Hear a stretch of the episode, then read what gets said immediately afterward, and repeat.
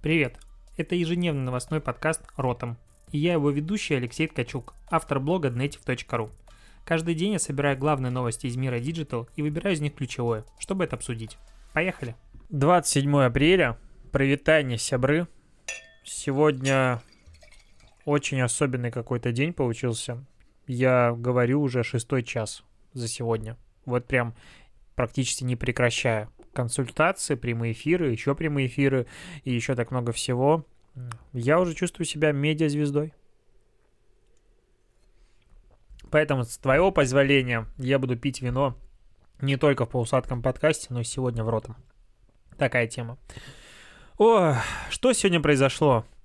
Сегодня перенесли, появилась новость о том, что Человека-паука и Доктора Стрэнджа переносят на 21 год и 22 грустно. Если Человека-паука я как бы вроде бы и жду, но вроде бы и не жду, то вот Доктора Стрэнджа, который вроде бы должен быть стать хоррор-фильмом и все такое, я прям жду, и мне интересно. К digital новостям. А, я уже просто немножечко, ну, это заканчивается бутылка вина, чтобы ты понимал, я допиваю да. Не оправдание, но просто говорю.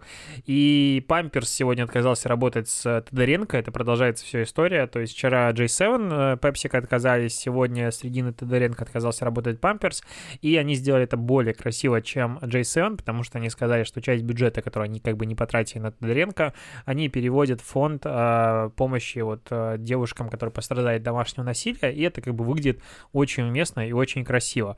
А если читать подводку к этой новости, то Тодоренко впервые показал сына именно в рекламе Памперса. И вот ты читаешь это, и как-то, ну, впервые показала сына именно в рекламе. Ну, то есть, видимо, она до этого не показывала ребенка, и здесь как бы, ну, это прям, ну, какая-то дичь. Вот по-другому не могу сказать. Очень странно. Ладно, все, переходим к подкасту очень быстро, начнем динамически обсуждать новости. Короче, главная гру- грустная новость сегодняшнего дня.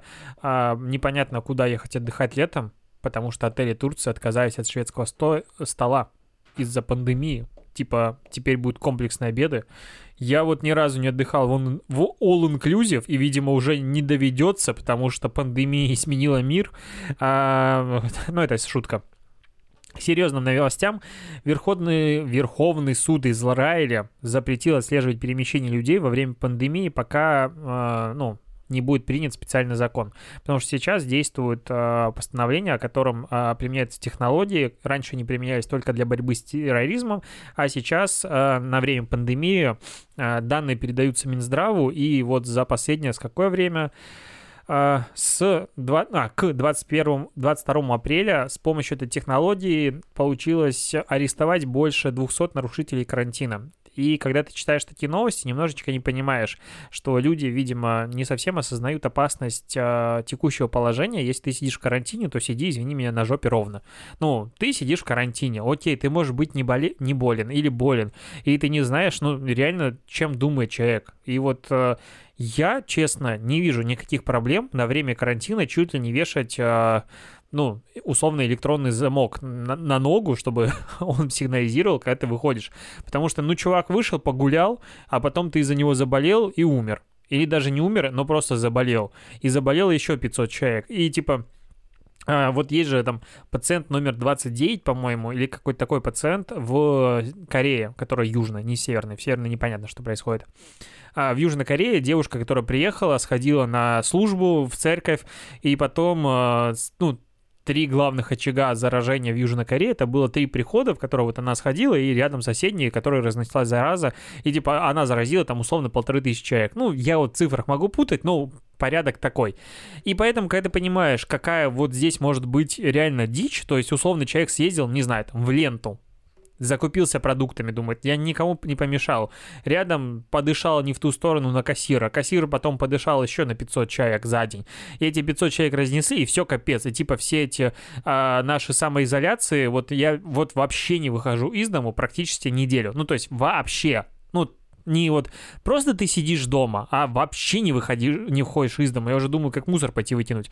И, ну, потихонечку сходишь с ума. Поэтому, короче, меня горит от этого. И здесь э, каждый раз есть полемика и э, много разговоров о том, что стоит ли государству давать много прав на то, чтобы нас условно самоизолировали от, или отконтроливали или нет. Но я в данную секунду все-таки в большей степени на стороне того, что делайте что угодно, лишь бы карантин закончился. Потому что сейчас есть обсуждение, и уже по Питеру, типа, ослабление на майские праздники, чтобы люди съездили на дачу. Я на это смотрю, читаю, думаю, ну, ну капец.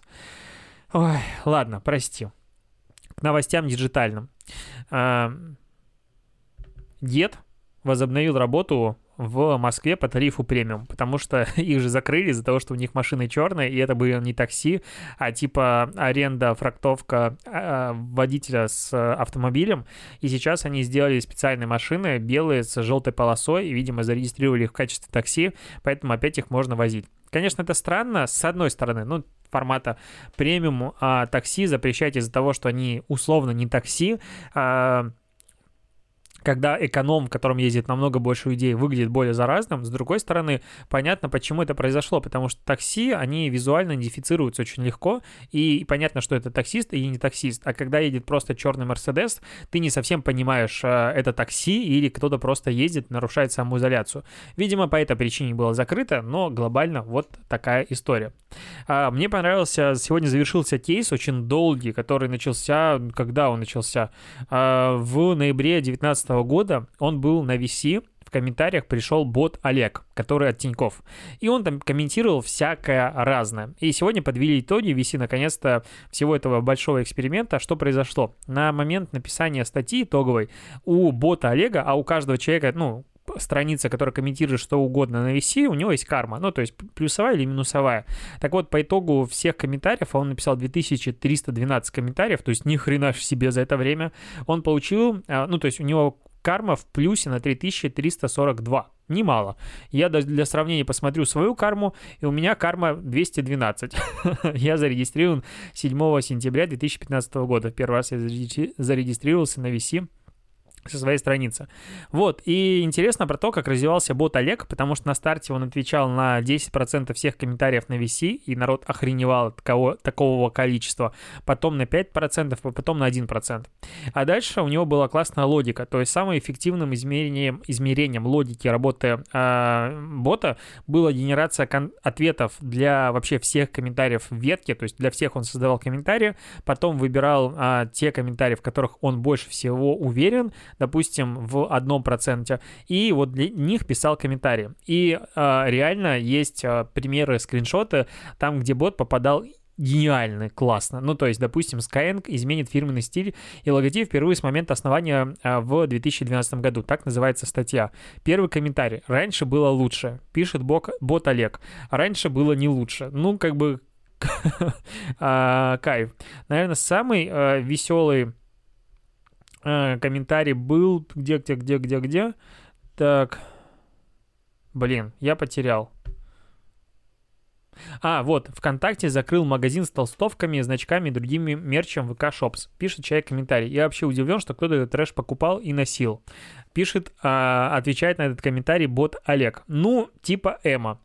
А, пишет чувак, а, который отвечает на комментарий бота Олега. Я просто понимаю, что я сейчас в подкасте обсуждаю, но это так прикольно.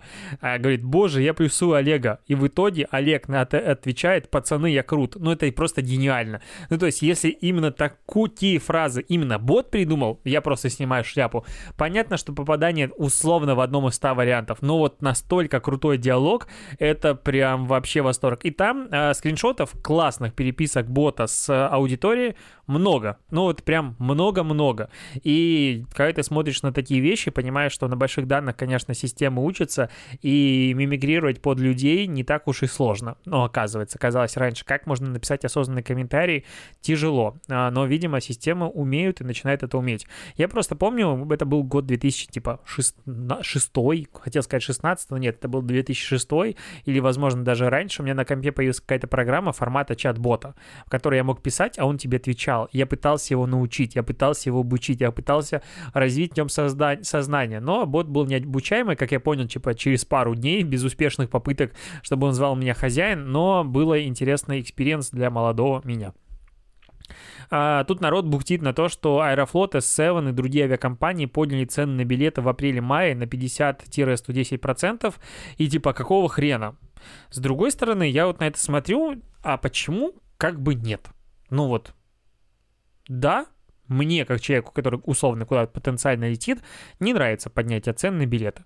С другой стороны, цены на билеты вроде бы как устанавливает рынок. И если сейчас есть типа три авиакомпании, которые остались летать, и они повышают цены, потому что самолет заполнен не на 100%, а на 20% или на 10%, ты на это смотришь и думаешь, ну, подняли цены, да, понятно, окей, не нравится, едь на Сапсане. Условно, если в Питер, если в другое место, у тебя нет варианта. Или сиди дома и не разноси заразу по стране. Утрированно.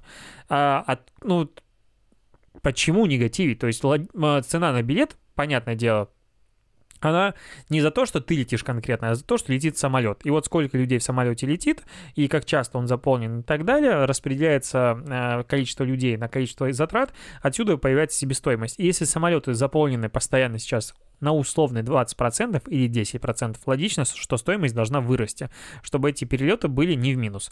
Поэтому я на это смотрю, э, народ в комментариях беснуется, а я как бы мозгом предпринимателя понимаю, почему так происходит, и не вижу никакого негатива в эту сторону. А вот негатив у меня появляется к другой новости. Ведомости сообщают о том, что Минкомсвязи предложила снизить налог на прибыль для IT-компаний, дать их сотрудникам отсрочку по взносам и бла-бла-бла. Короче, налог на прибыль для IT-компаний снизить с 20% до 12%, до конца 2020 года обнулить НДС на услуги, связанные с онлайн-образованием, телемедициной, доставкой продуктов, бла-бла-бла-бла-бла а, страховые взносы отменить для, оплаты труда и прочее, прочее. И вот я прям говорю, онлайн-образование, телемедицина, доставка продуктов, то есть эти категории, которые в последнее время, за последние месяцы не просто не пострадали, они кратно выросли. Прям у айтишников все хорошо, ну, условно, в моменте. Да, есть, конечно, компании, которым не повезло, они пострадали. Но глобально по отрасли, если сравнивать, допустим, льготы, которые потенциально должны быть даны для какого-нибудь ресторанного бизнеса и для айтишников, то последние как-то держатся, ну вот прям живут. А первые накрылись медным тазом. И непонятно, закончится карантин, вообще сможем мы выйти посидеть где-то на летней террасе или нет. И когда ты читаешь новости о том, что Минкомсвязи почему-то предлагает дать льготы айтишникам, а другим типа не дают вот такого же аналогичного уровня, э, ну как-то странно. Ну то есть, да, они, возможно, Дудя посмотрели, типа, мы хотим свою Кремниевую долину, пускай все идут к нам, но так не бывает. И это просто как-то выглядит странно. Ну, ребятам, у которых все прям хорошо, все в шоколаде, зарплаты повышаются, бонусы выплачиваются, давать еще льготы, ну, такое. Ну, странно. А, Следующая новость. BMW запустил в России первый сервис для онлайн-продаж автомобилей. Короче, можно вообще все сделать, прям онлайн проконсультироваться, тебе чуть ли не экскурсию проведут по автомобилю и все такое, и даже привезут тебе ее домой, и оплатить можно через Apple Pay или Google Pay. А, ну, наверное, классно. ну, наверное, это классно, потому что, возможно, мы в времени сможем покупать и прям будем покупать машины, но я как человек, который купил недавно свою первую машину и, возможно, через какое-то время буду ее менять и покупать вторую машину, я надеюсь, что будет все хорошо с финансами, я точно не готов покупать ее онлайн. Я хочу прийти в салон, возможно, три раза, а может даже лучше пять, просто в разные поездить, пообщаться с людьми, посидеть в салоне, понюхать этот запах, потрогать руль и что-то еще, и потом прийти и сказать, вот бабки, давай, а еще поторговаться. А тут онлайн, ну как-то, ну это же нет души, нет человеческого общения. Да, я понимаю, что наличие такой возможности, это круто. Я не хочу быть тем идиотом, который, допустим, в году так 90-м говорил, что люди никогда не будут покупать одежду онлайн, условно, или какую-нибудь еще фигню онлайн. Но вот э, хочется чуть-чуть оставаться старовером и верить в то, что когда ты делаешь прям огромную покупку, а авто, покупка автомобиля в России, да и во всем мире остается достаточно большим финансовым, э, ну, не то что риском, а вложением, то хочется, чтобы ну не то, что тебя облизали, но хотя бы кофе налили в автосалоне или что-то еще предложили, воду, бутылочку воды, чтобы ты пришел и такой, да, я покупаю машину, вот в данную секунду я молодец.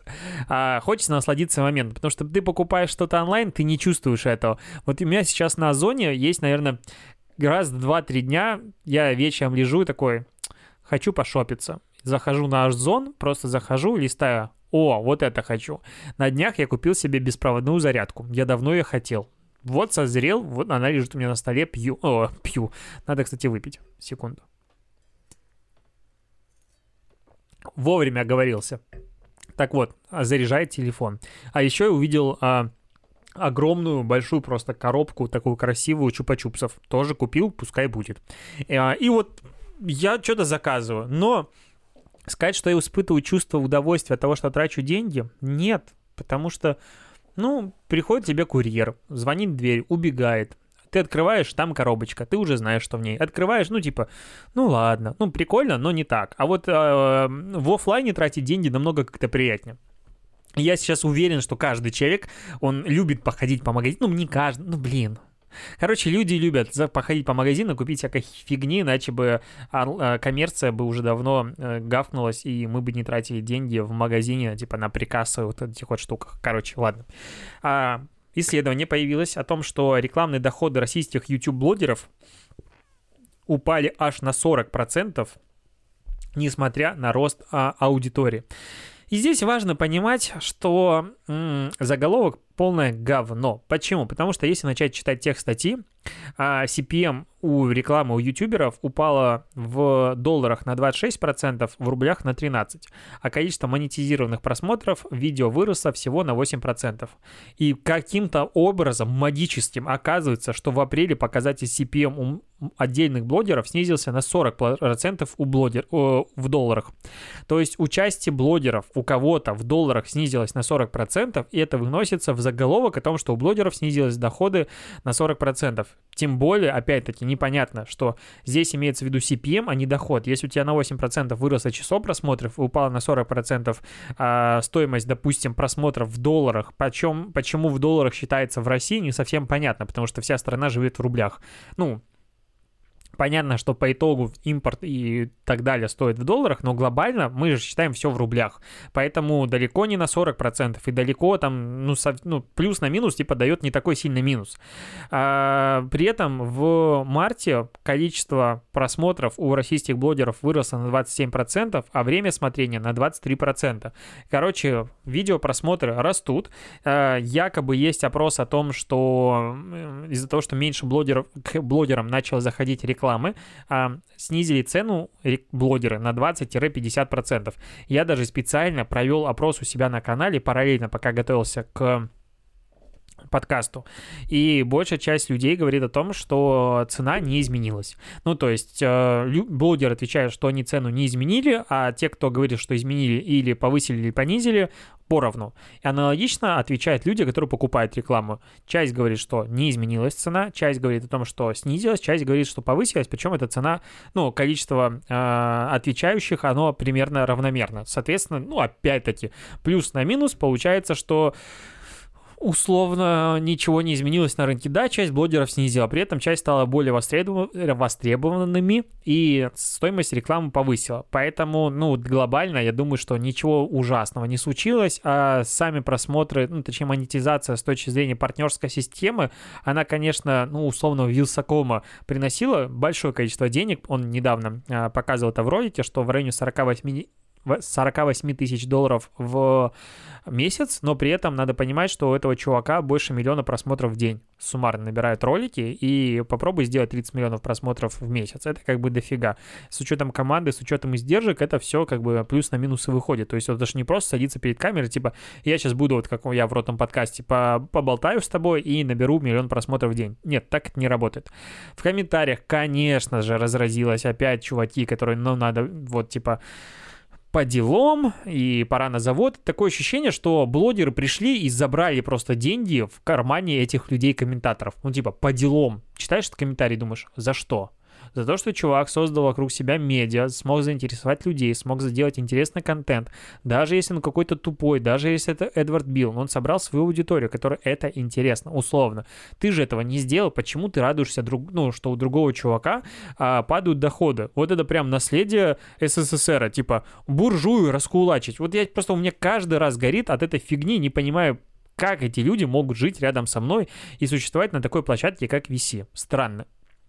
Еще новости. Apple наконец-то вернула в Россию рекламу в App Store Apple Search Ads. Слишком много Apple в одном предложении. Короче, контекстная реклама в App Store вернулась, точнее вернется с 4 мая. Опять можно будет все рекламировать и по поисковым словам, ну, точнее, получать какой-то трафик. Что интересно? А, интересная статистика получилась в другой статье о том, что от 45 до в некоторых категориях 95% всех поисковых поисковых запросов а, брендовые. Ну, то есть, на, ну, народ, когда ищет что-то в App Store, он ищет конкретно приложение. Соответственно, как вариант, для того, чтобы продвигать свои установки на App Store, ты должен это делать внешним пиаром на других площадках, потому что люди, когда приходят в App Store, они ищут уже конкретно, какое приложение им понравилось, они хотят его найти. Вот такая мысль. А, еще немножечко новостей. А, Тут бессмертный полк будет в онлайне. Я не совсем понял, как он пройдет. То есть э, сейчас его будут транслировать на медиаэкранах Москвы, а, более 200 медиаэкранов. Еще будут поддерживать Одноклассники, ВКонтакте, видимо, поддерж... ну, подключатся еще дополнительные ресурсы. Сейчас создается единая база данных всех фотографий участников ВОВ и их родственников, из которых будет создан видеоряд. То есть будет просто огромное количество черно-белых фотографий. А, ну, наверное, это интересно. Нет. То есть бессмертный полк в офлайне, я понимаю почему, я понимаю его философию, мне грустно, что он стал политизирован, потому что сама акция, ну, на мой взгляд, она очень эмоциональна. Она действительно крутая и ну, когда ты идешь рядом и даже смотришь на это, что-то внутри ёкает, потому что каждого из нас это коснулось. Но когда мы говорим про видеоряд в, в онлайне, я, ну, сколько людей это будет смотреть? Зачем это смотреть? Кому это надо? То есть вот сейчас начинается вроде бы какой-то мне слово, ну, язык не поворачивается в данном случае сказать флешмоб, ну, вот какая-то акция, где люди делятся своими историями под какими-то хэштегами формата вот э, мой прадед э, или прабабушка и так далее участвовали в Великой Отечественной войне, то вот они делали, допустим, не, ну, сожалению, там-то и там погибли, условно, разные бывают варианты, и они рассказывают истории. И когда это происходит через а, персонализацию, ну вот я маркетолог, к сожалению, не могу здесь отделаться от а, какого-то маркетингового бэкграунда, а когда это происходит а, от твоих друзей, ты это читаешь, ты, ну, не то что вдохновляешься этими историями, ты ими проникаешься.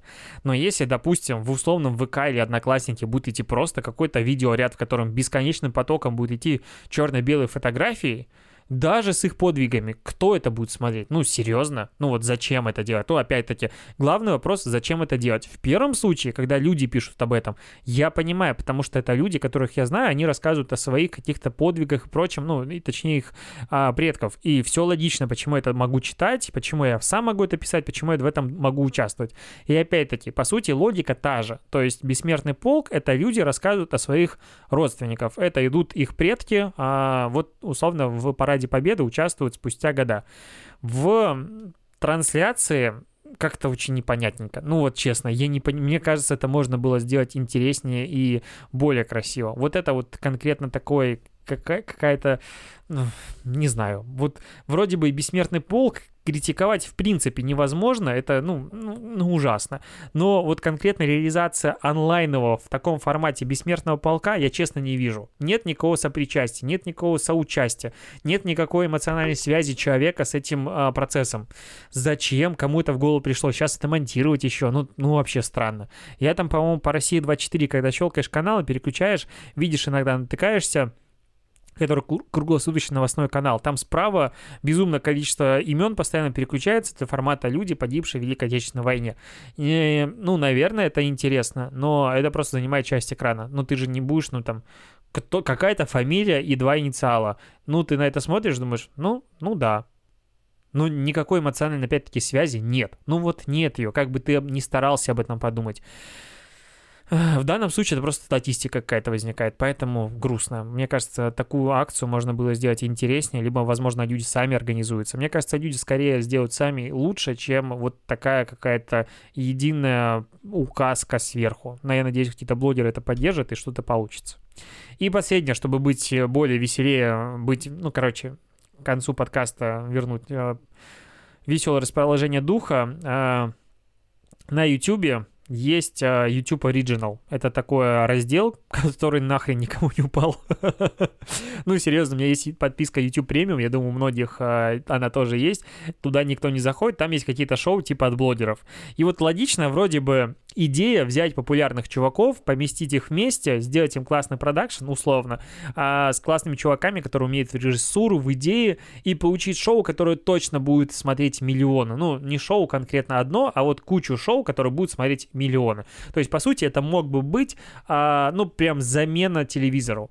По факту, YouTube Original я вообще не видел никаких интересных примеров. То есть там кто-то что-то начинал, там был PewDiePie, там были все, им заплатили кучу денег, кучу денег потратили на продакшн, по факту ничего не взлетело. Но сейчас на карантине а, взяли популярных а, ютуберов, ну типа всех, и, ну, западных, и они играют в камень, ножницы, бумага. Я про это уже в прошлый раз говорил, но смысл в том, что сейчас уже 10 миллионов просмотров посмотрел новое шоу на YouTube Original, там, где, в принципе, раньше не набиралось.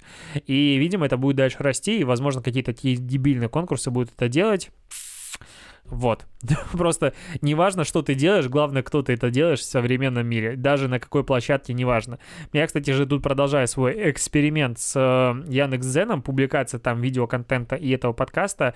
И у последнего подкаста, ну, то есть первые четыре выпуска просмотр, охват был у каждого примерно 3000 плюс-минус, а у последнего уже 21 тысяча показов этого контента и 7185 просмотров а, суммарно, причем там, знаешь, какие, а, как бы не слабенько, там суммарно последний подкаст посмотрел 2205 минут. Ну, то есть средняя длительность просмотра, по-моему, 13 и 14 секунд. Круто, я успеваю представиться в этом подкасте. Ладно, на этом все. Спасибо тебе, что досму- досматриваешь и дослушиваешь. И спасибо тому человеку, чей юзернейм я забыл. Вот просто напиши мне, я точно буду тебя благодарить каждый раз, если ты это продолжаешь делать, за то, что ты делаешь а, тайм-коды на YouTube. Сейчас, а, спустя 12 часов после выхода каждого подкаста появляются тайм-коды, и я прям настоящий блогер. На этом все. Спасибо, что дослушал еще раз. И пока услышимся, увидимся с тобой завтра.